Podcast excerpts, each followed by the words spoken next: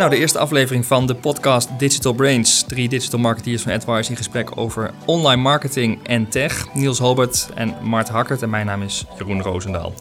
Het eerst hebben even over de WhatsApp, de nieuwe update, status, een nieuw hoofdstuk in de strijd tussen WhatsApp en Facebook. Mart, je hebt hem ook al gehad, hè?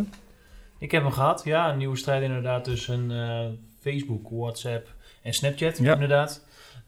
Um, ik vind het een bijzondere move. Het is eigenlijk voor het eerst vandaag dat ik voel dat uh, WhatsApp een soort social media uh, medium aan het worden is. Um, ik had het voor één minder. Ik zou hem altijd wel in de staatjes staan van de meest gebruikte social media kanalen in Nederland. Maar um, ja, ik vond het wel een, een bijzondere zet. Ja, wat, wat is het precies? Um, wat het is, um, ja, binnen Snapchat kon je het al langer, zeg maar. Dus je, je dag delen met, met je vrienden. Dus je maakte de gedurende dag een heleboel foto's van dingen die je tegenkwam, uh, wat je graag wilde delen. En andere mensen kunnen dat bekijken in de vorm van een verhaal. En um, ja, dat hebben ze nu ook toegevoegd in, uh, in WhatsApp. Ja, eigenlijk om Snapchat echt een beetje buitenspel te zetten, hè? Nou ja, eerder was dat er natuurlijk al, was het gekopieerd naar Instagram. Ja. zag je of hoorde je in de cijfers, zeg maar, uh, dat, dat Snapchat daar goed last van had. En nu, uh, nu zetten ze het door en ik, ik, snap de keuze beter dan bij Instagram. Uh, Instagram is toch mooie foto's delen vaak en, en niet zeg maar on the fly. En uh, ja, WhatsApp is toch wel iets dat je, nou ja, heb je altijd communicatie met de mensen om je heen en je vrienden. En ik vind dat ze slim gedaan hebben dat je een soort doelgroepjes kunt maken. Dus mm -hmm. als je zakelijke relaties door je privérelaties hebt lopen, kun je zeggen van oké, okay, ik wil dit alleen aan mijn privécontacten delen. Vind je het dan niet juist raar dat WhatsApp dat doet, terwijl het altijd wat meer een gesloten platform was? Geen advertenties.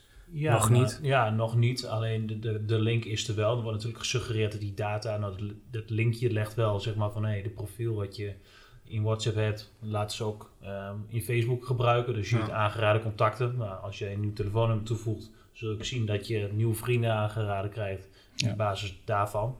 Um, dus ja, ik denk dat we maar moeten accepteren dat dat uh, de weg maar is uh, die we gaan bewandelen. Het is een soort, soort derde laag. Hè? Je kunt individuele gesprekken voeren uh, groepsgesprekken voeren en nu dus met al je contacten zenden eigenlijk interactie aangaan. En dat betekent ook dat bedrijven die in jouw contactenlijst staan jou ook informatie kunnen zenden. Bedrijven kunnen ook stories delen. Daar zal het wel naartoe gaan. Dat, naartoe gaan. dat is ja. natuurlijk ook ja, wat ze willen, het verdienmodel verder uitbreiden. Heb jij het al gezien, Niels? Ik heb het, nee, ik heb het nog niet gezien. Ik heb erover gehoord gisteren. En dan hoorde ik ook inderdaad dat een bedrijf al een update had gedeeld met uh, een van de jongens waar ik ermee over sprak. En uh, die, die verwachten, dat is ook een online marketeer, en die verwachten daar uh, heel veel van. Juist ja. omdat Snapchat eigenlijk ook het kanaal is waar je die content graag wil delen. Ja. Dat is alleen ja, maar het is meer de kant van, als je bijvoorbeeld in China als een WeChat ja. die kant op gaat, dat je elkaar kunt betalen. Dat ik jou een betaling hier kan sturen uh, voor een, een kop koffie bij de Starbucks bijvoorbeeld.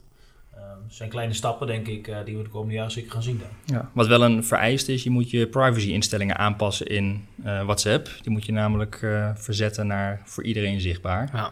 En dat zorgt weer natuurlijk dat je... Nou ja, dus dat betekent ook dat iedereen dan weer zeg maar, kan zien of je je bericht gelezen hebt? Ja, ja en je krijgt je statistiek hoe vaak die gelezen is. En, ja, die kun je ook ja, terugzien. Ook zien. En, en ja. hoe lang zou dit nog duren voordat dit dan ook gekopieerd wordt naar jouw Facebook-contacten?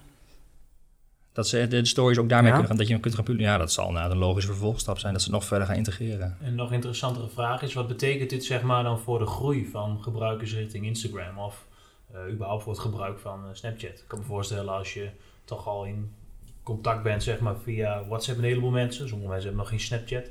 Wat is dan nog de toegevoegde waarde van Snapchat? Ja, ja dus ja. eigenlijk pakt Facebook daar het hele domein. Hè? Ja.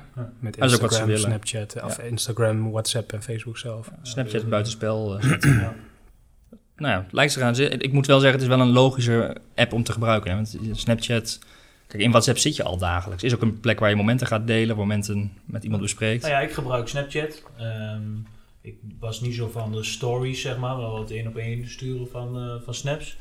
Um, ik heb nooit... Maar ook wel naar groepen. Ook wel naar groepen. Ja, ik heb echt helemaal niks met Snapchat. Ik heb, ik heb nooit Instagram stories gebruikt. En nu dit zie zeg maar in WhatsApp, denk ik, hey, is wel, is wel logisch. En ik denk dat dat ik die kant wel eerder op neig. Ja, ja. ja. Nou, we blijven een beetje binnen, um, binnen Facebook en het commerciële vraagstuk. Want um, Facebook heeft richtlijnen rondom video's aangepast, video advertising. En dat betekent dat je alleen nog maar uh, gaat betalen als de gebruiker audio aanzet van een video. Dus als je video daadwerkelijk gehoord wordt. Maar ze gaan ook vervolgens, hebben ze bekendgemaakt dat ze uh, video's automatisch met geluid gaan afspelen. Dus het is een beetje verkapt trucje. Uh, video's gaan standaard starten met geluid. Maar dat lijkt mij als gebruiker heel irritant. Dat een video automatisch met geluid gaat beginnen. Ja, ja daar ben ik het met je eens, Jeroen. Dat is uh, uh, niet zoals je het wil. En veel mensen kunnen natuurlijk op de telefoon het geluid uitzetten. Maar als Facebook deed het al gedempt voordat video staat, dan gaan ze nu dus aanzetten. Waar ik benieuwd naar ben is, hoe werkt dat dan, die afrekening? Is play drukken of is dus automatisch starten direct betalen? Uh, of kijk zo nog naar... Toen ik, toen ik het hoorde, het eerste stuk las van je gaat betalen zeg maar, op het moment dat iemand je content interessant genoeg vindt. Eigenlijk een beetje het verlengde van de relevantiescores die je al ziet zeg maar, in, de, in het dashboard als je uh, advertenties draait. Ja. Het verlengde daarvan vind ik mooi, die nieuwe verdienmodellen en die nieuwe, die nieuwe stukken. Ja, ik was er heel erg groot fan van. Als ik het andere hoor, ja, misschien verbinden we nu twee verkeerde dingen met elkaar, maar het lijkt erop dat dat inderdaad, uh, dat zo is. Het is nog niet uitgerold. En je, en je krijgt in Facebook ook statistieken te zien, kan toch? Volgens mij dat je mensen die 25%, 50 of 100% van je video hebben bekeken, kan me voorstellen dat ze dan ook naar Rato gaan betalen. Of moet betalen als adverteerder. Ja, hoe, hoe lang je mensen ja, weten te Dat binden. je een starttarief hebt als het ware. En dan heb je het wel voor een nieuw verdienmodel. Of een nieuw afrekenmodel. Cost per listen. Ja. Hoe ver hebben mensen gekeken en hoe ver is je content ook wat waard, zeg maar. ja. Ja. Alleen je kost per listen is een beetje discutabel op het moment dat een video automatisch met geluid start. Eens, ja. En de vraag, de vraag is zeg maar, start, een, um, start automatisch het geluid van content van, van video's wat geen advertenties zijn? Of staat dan ook de, het geluid van advertentievideo's? Ja, maar dat weten we nog niet. Dat, zullen we moeten afwachten. En ze kijken echt naar geluid, hè? Want je, je ziet ook wel eens video's die geen uh, audio hebben. Dus alleen maar beeld. Hoe werkt dat dan? Heb ik niet zo gelezen. Nee. Weet ik ook niet. Misschien gaan die richtlijnen wel aangepast worden. Ja. Zou kunnen. En de vraag is, je zult ook de richtlijn krijgen dat het dus echt binnen Facebook allemaal geüpload moet gaan worden wellicht. Dat ze die video binnen Facebook willen uh, hebben. Ja, je zag natuurlijk al dat daarin... Uh, uh, dat Facebook dat natuurlijk altijd al prettig vond op het moment dat je dat zo deed. Ja, ja ze, geven je, ze noemen veel voordelen om dat mm -hmm. via Facebook te ja, In plaats van een video op YouTube en dan delen op Facebook. Ja. En er komt nog een volgende stap aan. Dat tijdens video's die je kijkt, er ook commercials getoond gaan worden. Dus tussen de video, tijdens het afspelen van die of tijdens het kijken van de video. Uh, kans. Weet je, YouTube doet, heeft de pre-roll voor die tijd. En uh, die kun je op een gegeven moment wegklikken. Maar nu ben je een video aan het kijken en komt een commercial tussendoor. Ja, dus die ook niet wegklikbaar is waarschijnlijk. Nee. Gerelateerd aan de inhoud van de video, denk ik dan. Ja, het voelt een beetje alsof ze de gebruiker uh, uit het oog aan het verliezen zijn. En gewoon maar ja, geld, willen, geld willen verdienen. Ja, ja. ja ik, ik, ehm, ik, ik snap het. Alleen, wat heeft het effect zeg maar, op het kijken van die video's? Kijk, wat, wat voor een... Ehm, ik snap ook dat de, uiteindelijk degene die, die dat originele stuk content plaatsen zelf ook kan kiezen. Of daar een, een commercial blok, want zo, zo moet je het zeggen, daarin tussenkomt. Alleen de vraag is wat dat dan doet met ehm, de fans van uh, dat stukje native content op het Facebook kanaal. Ja. Ja, want als jij alle moeite doet om allemaal mooie content te creëren en je gaat er zelf zeggen van ja, ik wil er ook wel wat aan verdienen. Ik zit er een uh, advertentie tussen. Wat doet dat met mij als gebruiker, als fan van, jou, van jouw kanaal, jouw merk? Dat je duidelijk het weersplitsing krijgt tussen bedrijven die mooie content delen die dat niet doen. Uh, maar je hebt op Facebook natuurlijk ook gigantisch veel kanalen die gewoon communities zijn. Ik denk aan bijvoorbeeld de, de filmpjes over uh, hoe je je maaltijd moet klaarmaken. Mm -hmm. Gigantisch groot op Facebook. Die zullen dat gaan doen. Ja. Dat is een verdienmodel voor ze. Ja, want je kunt dus aangeven als uh, videoproducent of de commercials tussen getoond mogen worden. En daar verdien je dus aan mee, hè? Dat is wel de bedoeling. Ja. Net als wat YouTube verdien je ook. Ja, maar ben ik wel benieuwd naar hoe dat dan gaat uh, op Facebook als je... YouTube is natuurlijk gewoon een zoekmachine. Ja. Uh, dus daar vind je en daar volg je mensen. En op Facebook volg je ook mensen, maar ja, is meestal een chronologische tijdlijn. Dus ik zou me dan kunnen voorstellen dat Facebook zich ook meer als zoekmachine gaat opwerpen. En uh, de inhoud van die video's ook uh, doorzoekbaar maakt. Ja, nu is het op een gegeven moment weg uit je tijdlijn ja. en dan zou je het weer terug kunnen ja. zoeken of onderwerpen kunnen gaan zoeken. Ja. En er bestaat natuurlijk al een optie op Facebook nu al voor bedrijven uh, of voor mensen die bedrijven volgen dat je kunt aangeven deze bericht wil ik altijd als eerste zien. Dus ik kan me voorstellen dat ze dat misschien wat meer gaan pushen. En personen, pagina's, vloggers, noem maar op, hoger gaan positioneren op jouw tijdlijn. En, als je en is de tijdlijn dan nog voor ze ideaal? Of hebben ze de tijdlijn... Het is al niet echt een tijdlijn meer, hè? Nee. Je kunt nee, nu al heel veel invloed uitoefenen Het is dus één grote lijst waar je doorheen scrolt. En Facebook bepaalt zeg maar, wat jij als eerste ziet. Het is niet eens meer een tijd. Er zit geen ah, toch heb je als gebruiker, vind ik, nog wel aardig wat invloed daarop. Door uh, aangeven van welke bericht je dat het nog steeds, wens, dat, dat het nog steeds wenselijk is voor Facebook om die tijdlijn zo te houden. Zoals om chronologisch te blijven. Uh, ja. Hij meer een content Ja, content. Nou, ik vind de kracht van Facebook eigenlijk überhaupt van social media wel dat je heel snel inspeelt op actualiteit. Ik denk dat Facebook ook veel gebruikt wordt om nieuws te volgen uh, door mensen. En dan is het juist die actualiteit belangrijk. Dus ik, ik, hoop niet dat ze dat uit het oog verliezen. Ik gebruik Facebook uh, ook met name of heel veel om bijvoorbeeld nu.nl te volgen. Zo'n nieuwsvoorziening. Ja. ja. en dat is voor mij Twitter en dat is waar Facebook bij een beetje kwijt is geraakt, zeg maar. En juist als je zegt van verlies, verliezen de gebruiker niet uit het oog. Um, is dat voor mij antwoord wel ja, nu al. Heb ik ook hoor. Ja, ik ben Facebook uh, en, en sinds ik ook nou ja, bewust weet dat Facebook alleen maar bezig is je verslaafd en verslaafd te maken. Wat mhm. Twitter natuurlijk ook wel een beetje heeft. Maar... Ja, maar ik heb het daarom heel bewust niet meer die Facebook-app op mijn telefoon. Nee.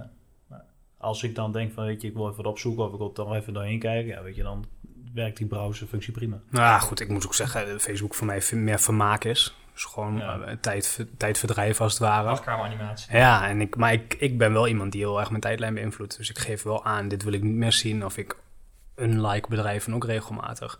En uh, ik bezoek ook profielen van bedrijven zodat ze hoog gepositioneerd zijn in mijn tijdlijn. Dus ja, je hebt tijdlijnmanagement. Ik probeer dat wel, uh, ja, nou ja, niet heel bewust, maar ik probeer wel dat. Dan wordt hij wel relevant. Ik zal, ja, ja, dat is waarom is ik Twitter gebruik, omdat ik dan heel specifiek kan zeggen van, oké, okay, dit kanaal wel, dit kanaal niet. Die haal ik mijn nieuws van. en, en, Twitter houdt het natuurlijk wel chronologisch aan. Ja. Maar en als je dan kijkt van, vanuit de marketeer en voor de merken waarvoor we werken, dan is natuurlijk die videocontent en daar ook weer commercials aan toe kunnen voegen. Uh, met die miljoenen gebruikers die er super. zijn. Super interessant. Die profielbouw die we hebben, dat is natuurlijk super interessant. Nou ja, dat is, vind ik nu al de kracht van adverteerders op Facebook. Je hebt heel erg veel targeting mogelijkheden. Dus je kunt uh, tot in de diepste details uh, mensen uh, of targetinggroepen gaan maken. Maar met commercials kon je niet echt. Want je kon een video posten en promoten, maar dat hield het ook bij op. Alleen, alleen promoten. Maar nu kun je dus echt video's met, bij heel andere content. Uh, ja, nou, ik ben wel benieuwd hoe ze dat dan gaan doen. Of ze ook nog willen zorgen dat die commercials dan relevant zijn aan de video waarin ze getoond worden. Of puur alleen maar relevant voor de gebruiker. Ja.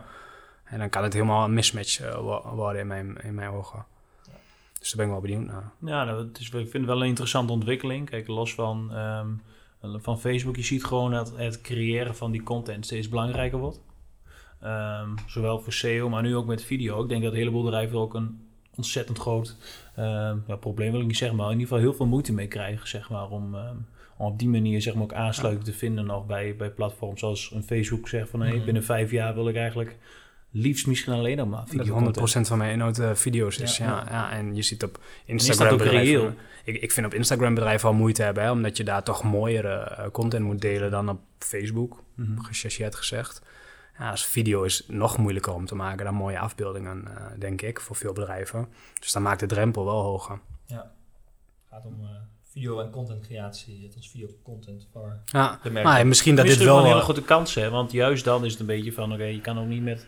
Um, half brakke content, zeg maar, um, um, heb je niet meer genoeg aan. Nee, wat dus vroeger nog wel... De scheiding, de scheiding is ook wat wel, ook wel harder. Ja, en misschien krijg, je daardoor, misschien krijg je daardoor ook wel gebruikers zoals jij en ik, Jeroen, ook wel weer gewoon uh, terug naar het platform, omdat het dan in ieder geval weer um, past. Op een of andere manier, ja. mensen er meer over denken. En in plaats van kijk, zomaar wat zeg maar. Um, kijk, wat eigenlijk, op slingeren. Wat eigenlijk, wat, wat je nu zegt, is dat Facebook, YouTube een klein beetje achterna gaat. Hè, door heel veel videocontent aan te bieden. Ik denk dat het grote probleem van YouTube is dat, dat, zij het moeilijk, dat het moeilijk is voor YouTube om heel veel volgers te krijgen. Mm -hmm. Over het algemeen grote uh, bedrijven, maar, of en kleine bedrijven het best moeilijk vinden om YouTube-abonnees te krijgen om goede content te delen. En die abonnees hebben ze natuurlijk op Facebook al. Ja. Dus wat dat betreft is dat wel een ontwikkeling die logisch is. Ja. En wat ik persoonlijk hoop is dat dit ook stimuleert dat merken meer gaan samenwerken met elkaar. Dus dat jij complementaire merken vindt aan jouw merk en een samenwerking gaat opzoeken. En dan samen een video maakt of, of de een laat adverteren in jouw video. Ja, kruisbestuiving. Ja, en, uh... ja. Want dat, daar, daar is Facebook ook een hele mooie mogelijkheid van. Is video zeg maar de heilige graal?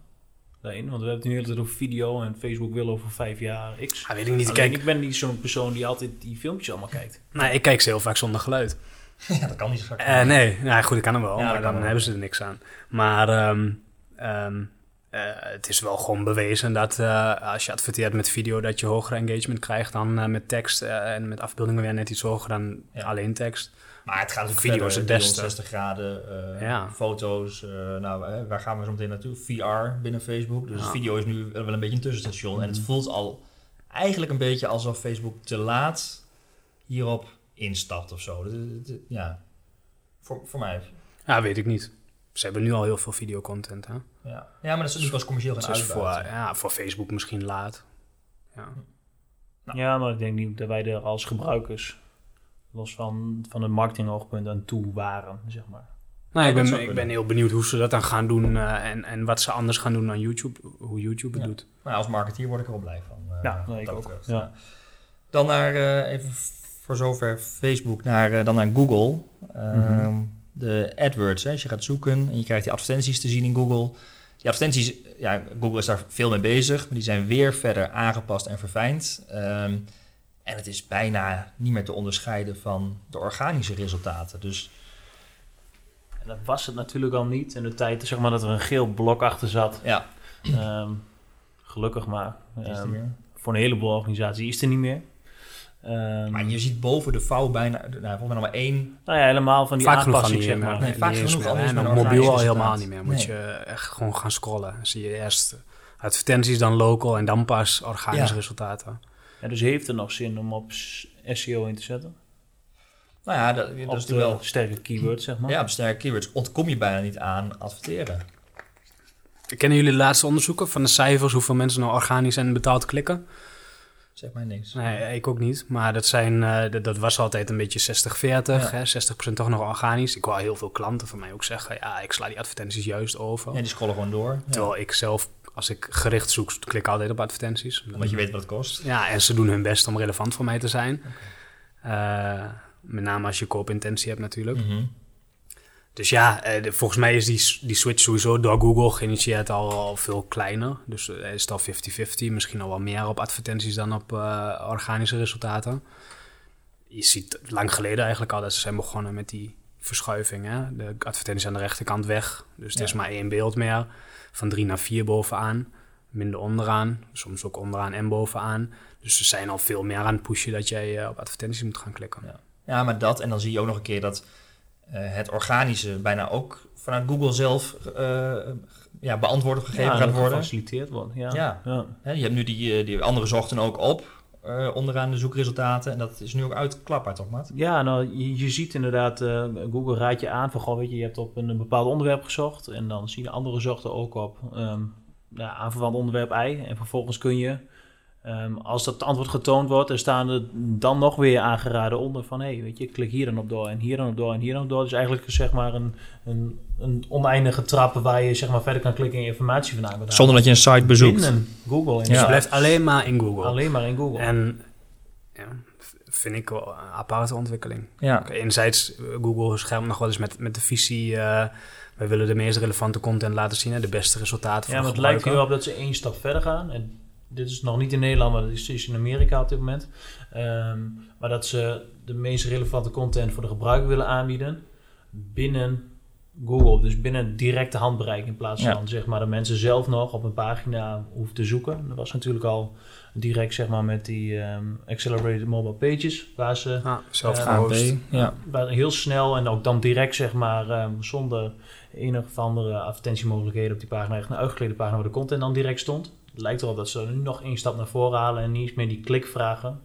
Ehm, maar gewoon direct al de informatie tonen die ze toch al tot hun beschikking hebben. Ja. En is, dat, is dit een vo- voortvloeisel uit die featured snippets die we al, die we al hebben gezien? Ja, dat lijkt het een beetje. op. Antwoorden die Google zelf al direct geeft. hè? En het lijkt erop, alleen je er staat geen bron vermeld. En bij die feature snippet, daar wist je van waar die, waar die bron vandaan kwam, hè? waar die Ja. informatie vandaan Ja, kwam. en Dan kon je ook optimaliseren. ook zelf eh, op Dat inzetten. was weer een? SEO-kans. eh, Ja. ja. ik denk dat het straks nog wel een stap verder gaat, zeg maar. Dat het niet alleen bij andere zochten ook opgaat, maar misschien ook wel binnen de organische resultaten. Dat je dat, je dat ziet. Ik zag in de, in de Google Search app, die je op je telefoon kunt installeren, daar gaat het bijvoorbeeld al zo bij recepten. Dan kun je zeggen van ik zoek een recept voor X. En dan worden daar verschillende topics weer bij aangeraden. Van nou, je zag je misschien dit. En dan Continu binnen Google. continu Ja. binnen Google krijg je... Ja. Maar dat is ook wel waar ze naartoe gaan. Ook als je kijkt naar, naar dat voice search. Dat is natuurlijk waar het steeds meer naartoe gaat. Je vraagt zo meteen wat met je stem aan je, aan je device. En er komt gelijk een antwoord. En dat antwoord moet Google wel ergens in een eigen database hebben en beheren. En daar lijkt dit wel een beetje een, een voorsprong van. Ja, Ja. en dan gaan ze echt geen disclaimer aanhangen als Nee, je de antwoord bron dit. praten. Bron eh, XI. Nou ja, Nee. goed, misschien dat ze wel de website waar ze die informatie vandaan halen hoger gaan waarderen. Want het is wel een gebruikerssignaal, wat ook belangrijk is voor Ja. Google. Hè? Dus jij, jij denkt dat je je website kunt optimaliseren om ook bij die antwoorden te komen. Is nu al zo voor de featured snippets. Wat als, je het dan, als je het dan over voice search hebben, zeg maar, wie checkt die feiten? Ja, Wie geeft het... ehm, Nou, Ja, misschien gebruikersfeedback. Google zelf het antwoord als stempel Niels- geeft, maar dit is akkoord. zeg Niels maar. geeft continu feedback binnen Facebook. Die gaat zo meteen ook feedback geven binnen Google. Ja, nou ja, misschien. Nee, maar ik denk dat Google zelf, die heeft natuurlijk, dat zeggen ze ook, hè. We hebben eh, miljoenen mensen die ons helpen stemmen.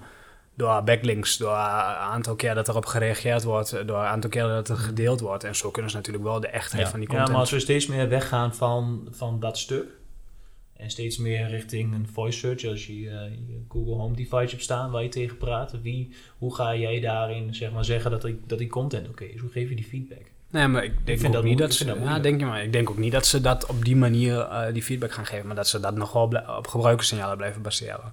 Hm. Gewoon in de normale resultaten. Toch, En- de- in- ja, gewoon in, in, in met je klikgedrag dus ja, nog. uiteindelijk is gebruikssignaal ook al een heel belangrijk onderdeel voor je SEO-rankings op dit moment. Ja.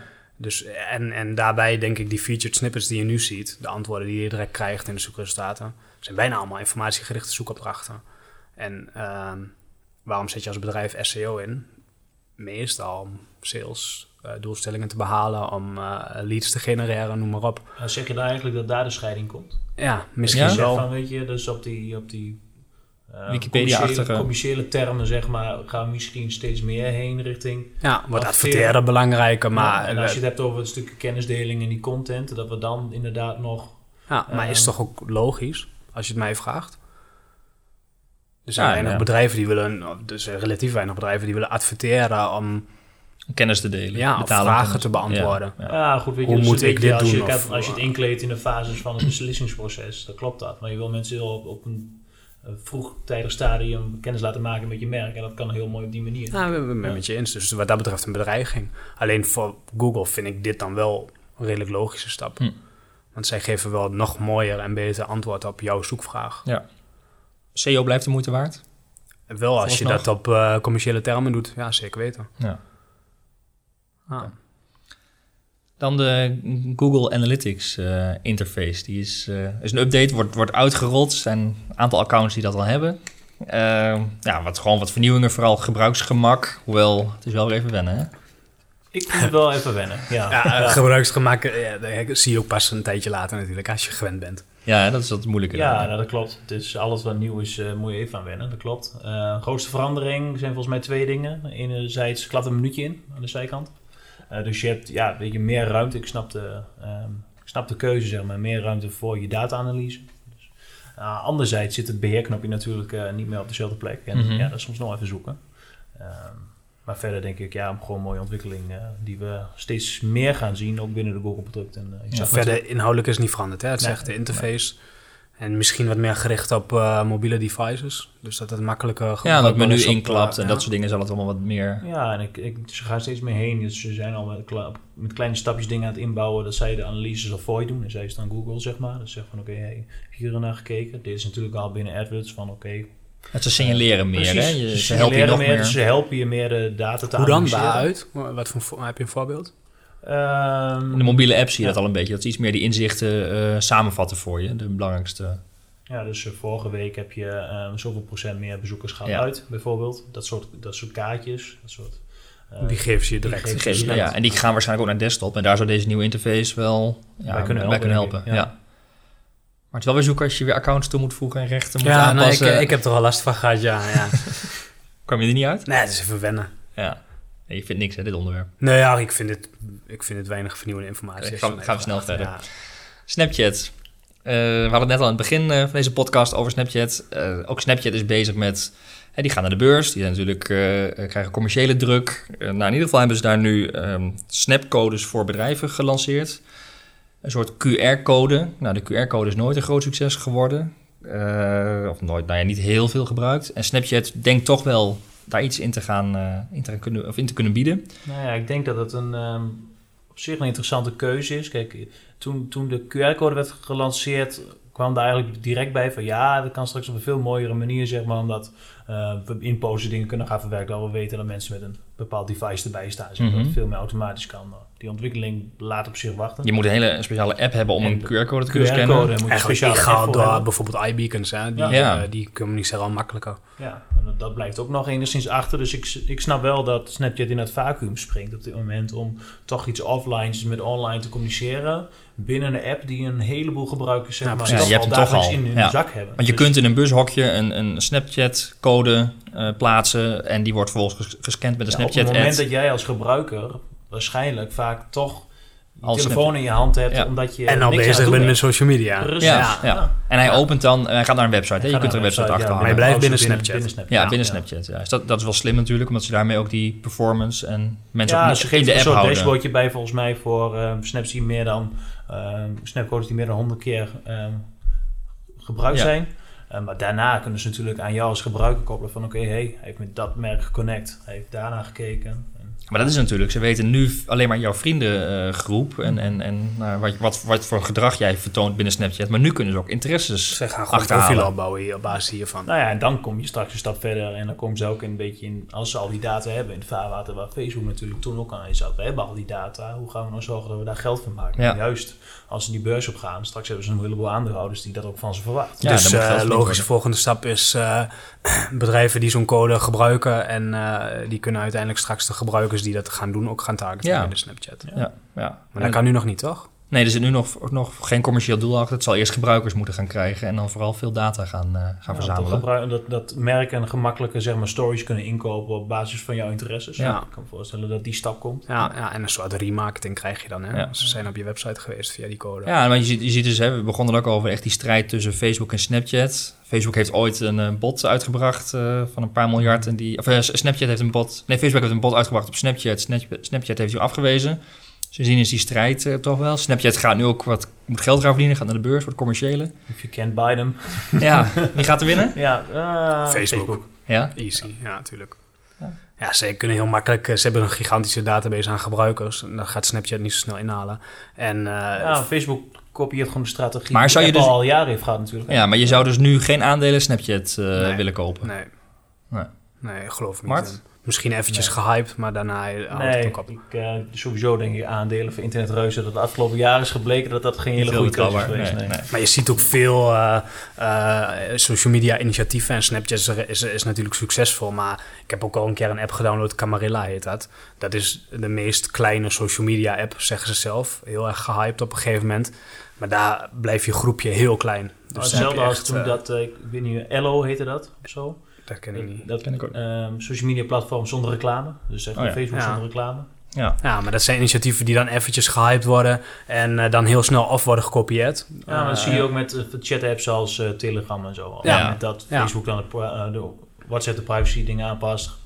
Ja. Gaat weer terug. En is het verdienmodel en het, en het bestaansrecht van die app eigenlijk al verdwenen. Ja. En dat, dat denk ik dat op termijn ook met, met Snapchat gebeurt. Ja, dus een hype, maar heel veel functionaliteiten komen in bestaande apps. En Ja, daarmee... ja, en dit wat ze nu dus doen met die, met die soort van QR-codes is nieuw. Eh dat bestaat ook nog niet. gaat, gaat Facebook dit kopiëren? Ja, nee, Facebook heeft Ja, natuurlijk die, die al... Facebook die Messenger. Messenger, ja. ja. ja, dus daar kun je al communiceren en dan is het, wordt het heel snel een één-op-één gesprek. Dus dat is wel iets ik- anders. Ik zie, ik zie dat ding van Facebook nergens terug. Nee. Nee, weinig. Maar ik heb al wel eh, eh, voorbeeldjes maar ik gehoord. Facebook Messenger gebruiker. Nee, nou, ik denk Ik ook niet dat dat- Facebook gebruiker, hebben we net nee, gehoord. Dus, Maar ik denk ook niet dat dat heel veel gebruikt wordt, maar ik hoor al wel, eh, eh, ik, ik hoor al wel eens wat voorbeeldjes her en der dat mensen door bedrijven worden aangesproken op Facebook Messenger. ja. Op basis van bijvoorbeeld websitebezoek Ja, of profielbezoek. Ja, ja. dat zie ik wel ook wel veel bij mijn, bij mijn klanten eh, gebeuren, Ja. zeg maar. Dat toch mensen eventjes snel eh vragen stellen. Ja, maar ook zonder dat die interactie vanuit de gebruiker als eerste komt. Hè? Dus dat een bedrijf als Oh, eerste... andersom. Ja, Een beetje zoals je vroeger wel eens zag als je op een website surfde dat een pop-upje kwam van een Precies. chat van hey, Yes. kan ik je helpen, zeg maar. Wat heel Mhm. erg opdringend werd ervaren. Is die, is Nou, die, dit komt nog meer in je privésfeer als is je mij vraagt. Is, is die grens een beetje aan vervagen dat we dat nu dan wel oké vinden? Of meer Ik accepteren? denk wel dat we het sneller accepteren. En helemaal als jij ook al eh, een, een softe interactie hebt gehad met dat bedrijf. Dus je hebt de website bezocht of je hebt eh, Dan sta je ervoor open. een keer een vraag gesteld. Mhm. En eh, ze gaan je via een ander kanaal beantwoorden. Ja. Ik denk dat dat sneller geaccepteerd wordt. Maar ik, Maar je bent blijft altijd je een zit al risico. een beetje in de ja-modus, hè? Want je bent, hebt al voor je gevoel een beetje een vriendschappelijke relatie op Facebook met het merk. En je dan reageert niet snel op berichten. En is het dan, volgens mij is de stap dan kleiner naar van, van merk naar jou vraagt van hé, hey, eh, kunnen we eens gewoon eens één op één met elkaar spreken bijvoorbeeld. Ja, kun je eens mee helpen. Ja, die grens vervaagt denk ik sneller. Ja, Omdat je, ja omdat je en Facebook heeft, natuurlijk... hebt gehad. Facebook heeft natuurlijk uh, op een gegeven moment die switch gemaakt naar in, in de app communiceren één op één naar de aparte app Messenger. Misschien is dat ook nog wel iets wat Snapchat gaat doen straks. Hm. Een soort van uh, chat-app uh, erachter zetten. Ja, er is dat zit er natuurlijk al. al dat verdwijnt dan natuurlijk naar... Ja, maar dat je dan ook misschien met bedrijven kunt communiceren. Of dat bedrijven die, waar jij de code van hebt gebruikt, dat ze jouw gegevens krijgen, jou kunnen targeten. Ja. Ze zullen toch iets moeten bedenken, denk ik, wat nog niet bestaat om, uh, om uniek te blijven. Om interactie mee Ja, en waar ze inderdaad geld ook kunnen gaan verdienen. Ja, want nu, hè, waar we mee begonnen, uh, Instagram heeft het heel snel gekopieerd, de stories. WhatsApp gaat het nu ook doen. Ik denk dat die een makkelijk een grote database met gebruikers kunnen aanspreken daarmee. Je hoeft er geen nieuwe app voor te installeren, want iedereen heeft WhatsApp. Ja, ja dus maar jouw moeder en mijn vader en moeder kunnen het kan, ook, gaan gebruiken ja. zonder dat ze daar... Die zie ik nooit op Snapchat. In de maar... App Store zeg maar een Snapchat nee, voor moeten nee, gaan nee, en een account moeten maken. Sterker nog, mijn oma zou het heel leuk vinden als, als ik foto's ga delen. Natuurlijk. Ja, ja. wij ook hoor. Ja? Ja, ja. ja. We dagen je uit uh, is goed. bij deze. Even heel wat anders als laatste onderwerp van deze podcast. Uh, gaat het hebben over de, de, ja, de abonnementen, eigenlijk het consumentengedrag ook een beetje rondom abonnementen. Uh, Blendel, wat we natuurlijk kennen als de krantenkiosk, die heeft uh, Blendel Premium gelanceerd onlangs. En daarmee kun je voor 10 euro per maand een x aantal artikelen, min of meer onbeperkt, maar dat is het niet. Maar je kunt in ieder geval veel meer artikelen lezen dan dat je per artikel betaalt. Bol.com maakte bekend dat ze een e-book abonnement gaan aanbieden voor 10 euro per maand. Kun je uit een database van 40.000 e-books, ja, gratis of voor die 10 euro e-books. Die prijs is bekend, 10 euro, dat ja, had ik nog niet ja, gehoord. Ja, we kunnen onbeperkt e-books dus gaan lezen. Wat, ja, wat vinden jullie van die ontwikkelingen dat we dus eigenlijk steeds meer naar niet ja, pay per, ja, betaal per gebruik eigenlijk, of in, maar dan wel weer, ze zoeken nu ook weer de verdienmodel naar abonnementsvorm. Hè? Blendel ziet het heel sterk, wat per artikel was en nu een abonnement gaat. Bol.com was per product en nu naar een abonnement. Maar allebei nog, hè? Je Ze bieden allebei aan. nog steeds ja. een boeken apart kopen, ja. loskopen. Nou ja, ik denk dat uiteindelijk als je kijkt naar een, een Blendel, het zij wel moeten, omdat ze een soort vaste onderstroom aan um, uh, euro's elke maand moeten binnenkrijgen. Ja. Om ook maar die stap te kunnen maken en in, in, ook naar een nieuw groeikapitaal. Maar eigenlijk zeg je, ze verdienen waarschijnlijk niet genoeg aan Nee, het betalen per artikel. Dat denk ik niet, omdat uh, een, een, gouden zet is geweest, las ik ergens, inderdaad, dat ze jou dagelijks een mailtje sturen met Ja. um, wat ze voor jouw profiel puur aanraden. En dat is ook echt mensenwerk schijnbaar. Dus er zit een Ze de redactie. hoger ja. opgeleide redactie zit daar die stukken door te lezen. En die zegt van oké, hey, uh, Jeroen, dit zijn de drie stukken die jij vandaag hebt moeten lezen. Nou, Mhm. dat doen ze nu eigenlijk ook um, in Blendel Premium. Ja.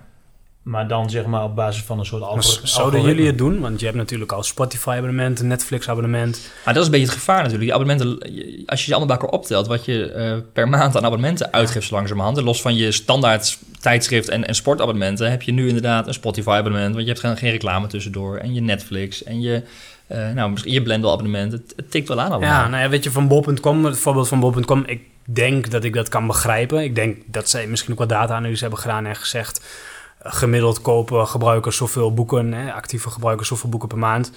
Eh, wat Nou, ik kost hoorde op de radio dat een boek ongeveer 13 euro kost. Nou, als je tientje per maand. Een e-book nu 13 euro. Ik dacht veel minder. Ja, zoiets. Gemiddeld ongeveer 13 euro hoorde ik. En dat, ja. ja, maar nee, maar ook dat je dus een boek. Dus als je, nou, als je niet de e-bookmarkt pakt, maar de boekenlezers, die, Ja. je- die je dus die Ja, wil je gaan, ja, ja. dus die gaan besparen De als ze gaan lezen. Ja, ja. Nu was 6% of zo. de Van- afgelopen jaar is de boekenmarkt dacht ik van 1 naar 6 procent met e-books gegroeid althans. Dus dat is best wel een grote groei, maar het is natuurlijk nog Ja, niks. daarbij las ik Ik wel... begreep 1 op de 5 boeken een e-book is. 1 op de 5 verkochte boeken in Nederland is een Ja? e-book. Ja, 20% Maar dan, dan zou het eh, eh, een grote Ja, marktaandeel Maar krijgen. bol.com heeft natuurlijk een eigen app om e-books in te lezen, Ja. die, die Kobo-app. Dus daar, daar hebben ze natuurlijk heel veel data van. Maar je moet best wel, je moet 13 boeken per jaar lezen om het abonnement eh, terug te verdienen bijvoorbeeld. Ja, maar ik denk dat zij kunnen natuurlijk gewoon op basis van data gaan kijken. Eh, actieve gebruikers van ons, die kopen gemiddeld eh, drie boeken per maand en dat kost 11 euro. Ja, dat zal een groep E-books. zijn. Ja. Ja, dus die zijn beter uit met een abonnement. En ja, ik- net als Blendel snap ik wel dat je richting abonnement wil gaan als bedrijf zijnde. Ja. Maar ik heb eh, Blendel trouwens, ik heb het een week geprobeerd. Jij hebt het abonnement afgesloten, Ik heb het geprobeerd en ik heb het abonnement afgesloten. Ehm, en waarom? Ik, die, ik vond die, ehm, die testweek te kort om het te kunnen beoordelen of het voor mij werkte en of dat algoritme daadwerkelijk ook zo zou moeten werken als ze beloven dat het werkt. Ehm, Want ik, ik, was nog niet overtuigd, zeg maar. Ik zat ook nog niet echt lekker in het ritme, moet ik zeggen. Ja, ik merk het zelf ook. Ik lees echt niet elke dag Blendel. Dus je pakt Blendel misschien een paar keer in de week. En dan moeten ze al in die ene week bewijzen dat het abonnement het waard is. Dat gevoel had ik namelijk ook nog niet. En dan moet je nog best wel veel dingen lezen. En het mobiel is voor mij voorkeursdevice nummer 1. En dan zit je nog best wel, sommige zijn best wel lange stukjes. En, en, best wel lang te lezen. Dit is ook 10 euro per maand kost dat? Ja, premium. Maand, ja. Dat vind ik dan persoonlijk nog best wel duur zelfs. Nou ja, en het is ook maar, kijk, als je voor de tientje nou toegang had, net zoals Spotify, zeg maar tot de hele bibliotheek. Dus ik kan gewoon vrij kiezen wat ik wil. En daarbij heb ik iets wat mij aanraadt. Dan heb je nu met Spotify ook je daily mixes. En dan krijg je op vier of vijf verschillende genres krijg je aangeraden wat een, een, leuke lijstje voor je zijn. Nou, er zit uh, eh, 80% klopt vaak wel. Ehm, maar dat is het niet. En ik denk dat ehm, Alexander Klupping het allereerste begin van um, Blendel een fout heeft gemaakt door te zeggen: wij zijn de Spotify uh, op het gebied van kranten, tijdschriften, magazines. Want dat zijn ze dus niet. Nee, niet helemaal. Nee. En ik denk dat het daar misgaat. En ik, als je mij vraagt, wat zou voor op dit moment voor mij de betere investering zijn, een tientje als uh, te goed in mijn Blender profiel, mhm. zou ik daar naar neigen. Alleen dan zit het gemakstukje er niet in, want dan moet ik zelf op zoek naar uh, de content die ik leuk vind. Ze moeten toch bij Blendel weten dat mensen een iets langere periode nodig hebben om aan een nieuw uh, nieuw iets te wennen. Waarom hebben ze niet verlengd? Ik, ik, zag het. Ik, ik, heb ooit een boek gelezen, How to Build Habit Forming Products. Zeg maar. Je moet elke keer dat loopje maken. Wat nou ja, Facebook dus heel goed doet. Elke keer iets nieuws. En dan nou ja, krijg je een soort dopamine-effect dat je elke keer ziet van nee, er staat weer nieuws voor me klaar, zeg maar. Gaat er meer gebruiken. Precies. En dan ga je elke keer terug en dan ga je kijken en op een gegeven moment ben je verslaafd. Maar zij stimuleren in die, in die testweek niet nee, jou... Niet, ja, ik heb, ja, ik heb wel even bericht, wel, je, ik, ik, berichtje en zo. Ik heb wel veel berichten bovenaan, ga over naar premium, maar het is maar een week. Nee, maar ik bedoel, ze zouden kunnen zeggen, als jij... Elke dag staat een nieuw aanbod klaar. Het is niet zo dat je, dat je het in deeltjes krijgt en elke keer dat je er bent, dat er wat nieuws staat. Dat is niet het geval. Dus je raakt, als je het hebt over how to build habit forming products, zit dat stukje er niet in. Nee. Maar jij zegt Niels, het is duur, een tientje per maand. Maar als je eh, zeg maar, echt een fanatieke krant, traditionele krantenlezer bent... en je hebt abonnementen op eh, een Volkskrant en een NRC... en nou je hebt nu voor een, tientje, dan, en je kunt daar best wel veel voor lezen. Ja, maar denk jij niet dat... dat is dus niet waar, want zij kiezen voor jou uit de NRC... en uit de Volkskrant en uit HP De Tijd en wat je dan ook wil. ik denk dat ze best wel... Ja, maar je kunt ook blijven bladeren. Je kunt ook wel blijven bladeren, alleen... voor het tientje. Is dat alleen voor de selecties die zij aanbieden? de selecties die zij aanbieden. En voor die andere, andere dingen kun je ook wel bij, maar dan moet jij nog eventjes... Je te goed hebben. te goed. En dan kun je inderdaad de rest van de krant wel lezen. Nou, dan vind ik het dan raar. Ja. Maar ik denk wel dat ze inspelen op iets waar markt voor is. Net als e-books natuurlijk, mensen die fysieke boeken kopen. En een Spotify en een Netflix uh, inspelen op, op het kopen van muziek uh, per stuk of uh, films of series. Ja. Dus ja, daar geloof ik hier ook wel in. Alleen, nou ja, goed we wijken een klein beetje af van het onderwerp tech, denk ik. Maar is de. Is de um, ik denk dat mensen eerder, vroeger, uh, makkelijker geld uitgaven bij bijvoorbeeld een videotheek om films te huren, dan dat ze naar een winkel gingen om een vakbladen te kopen. Mm -hmm. En krantabonnement, oké, daar, daar vervang je iets mee. Dus daar, daar vul je een gat. Maar vakbladen, minder, denk ik. En ik denk dat ze gewoon allebei, zowel uh, bol.com als uh, Blendel, gaan profiteren van de mensen die dus niet zoveel frequent het gaan gebruiken. En nou, net als bij de sportschool, vooral de slapende leden, de sponsoren, daar verdienen ze mee. Ja. ja, weet ik niet. Ja, en ik denk, ja goed, voor bijvoorbeeld Bob.com is natuurlijk uh, heel makkelijk. Het is uh, gratis extra geld natuurlijk, ja. hè, want die, die e-books zijn er toch al. Ja. ja. ik vind het wel een interessante ontwikkeling. Want vaak heb je nu, als je kijkt naar de, de boekenmarkt en de e-bookmarkt, zeg maar. Ik hoorde van de week een stuk van Klun op de radio. Die zei, ja, weet je, normaal gesproken bieden we ze altijd gescheiden aan. Dus als jij het boek koopt, dan moet je ook nog los een keer die 10 of 13 euro neerleggen voor het e-book. En wij zeggen nu eigenlijk als eerste grote uitgave in de Nederlandse boekenmarkt van weet je, en je krijgt gewoon een kaartje erbij met een krascode en neem dat e-book maar gratis hm. bij je, zeg maar.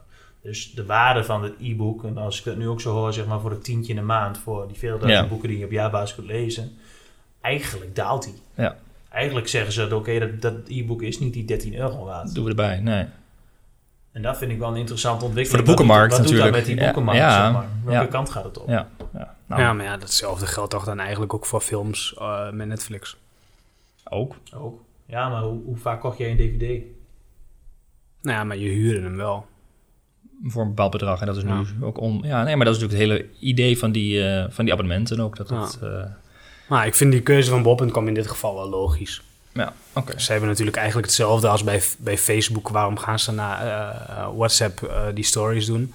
Ze hebben al een gigantische database aan mensen die die app toch al hebben en die het toch al gebruiken. En stiekem kopieert bol.com, want Bruna had het al. Bruna had het al. Veel minder boeken, maar... De Nederlandse bibliotheek had het Ja. al. Had Amazon het al?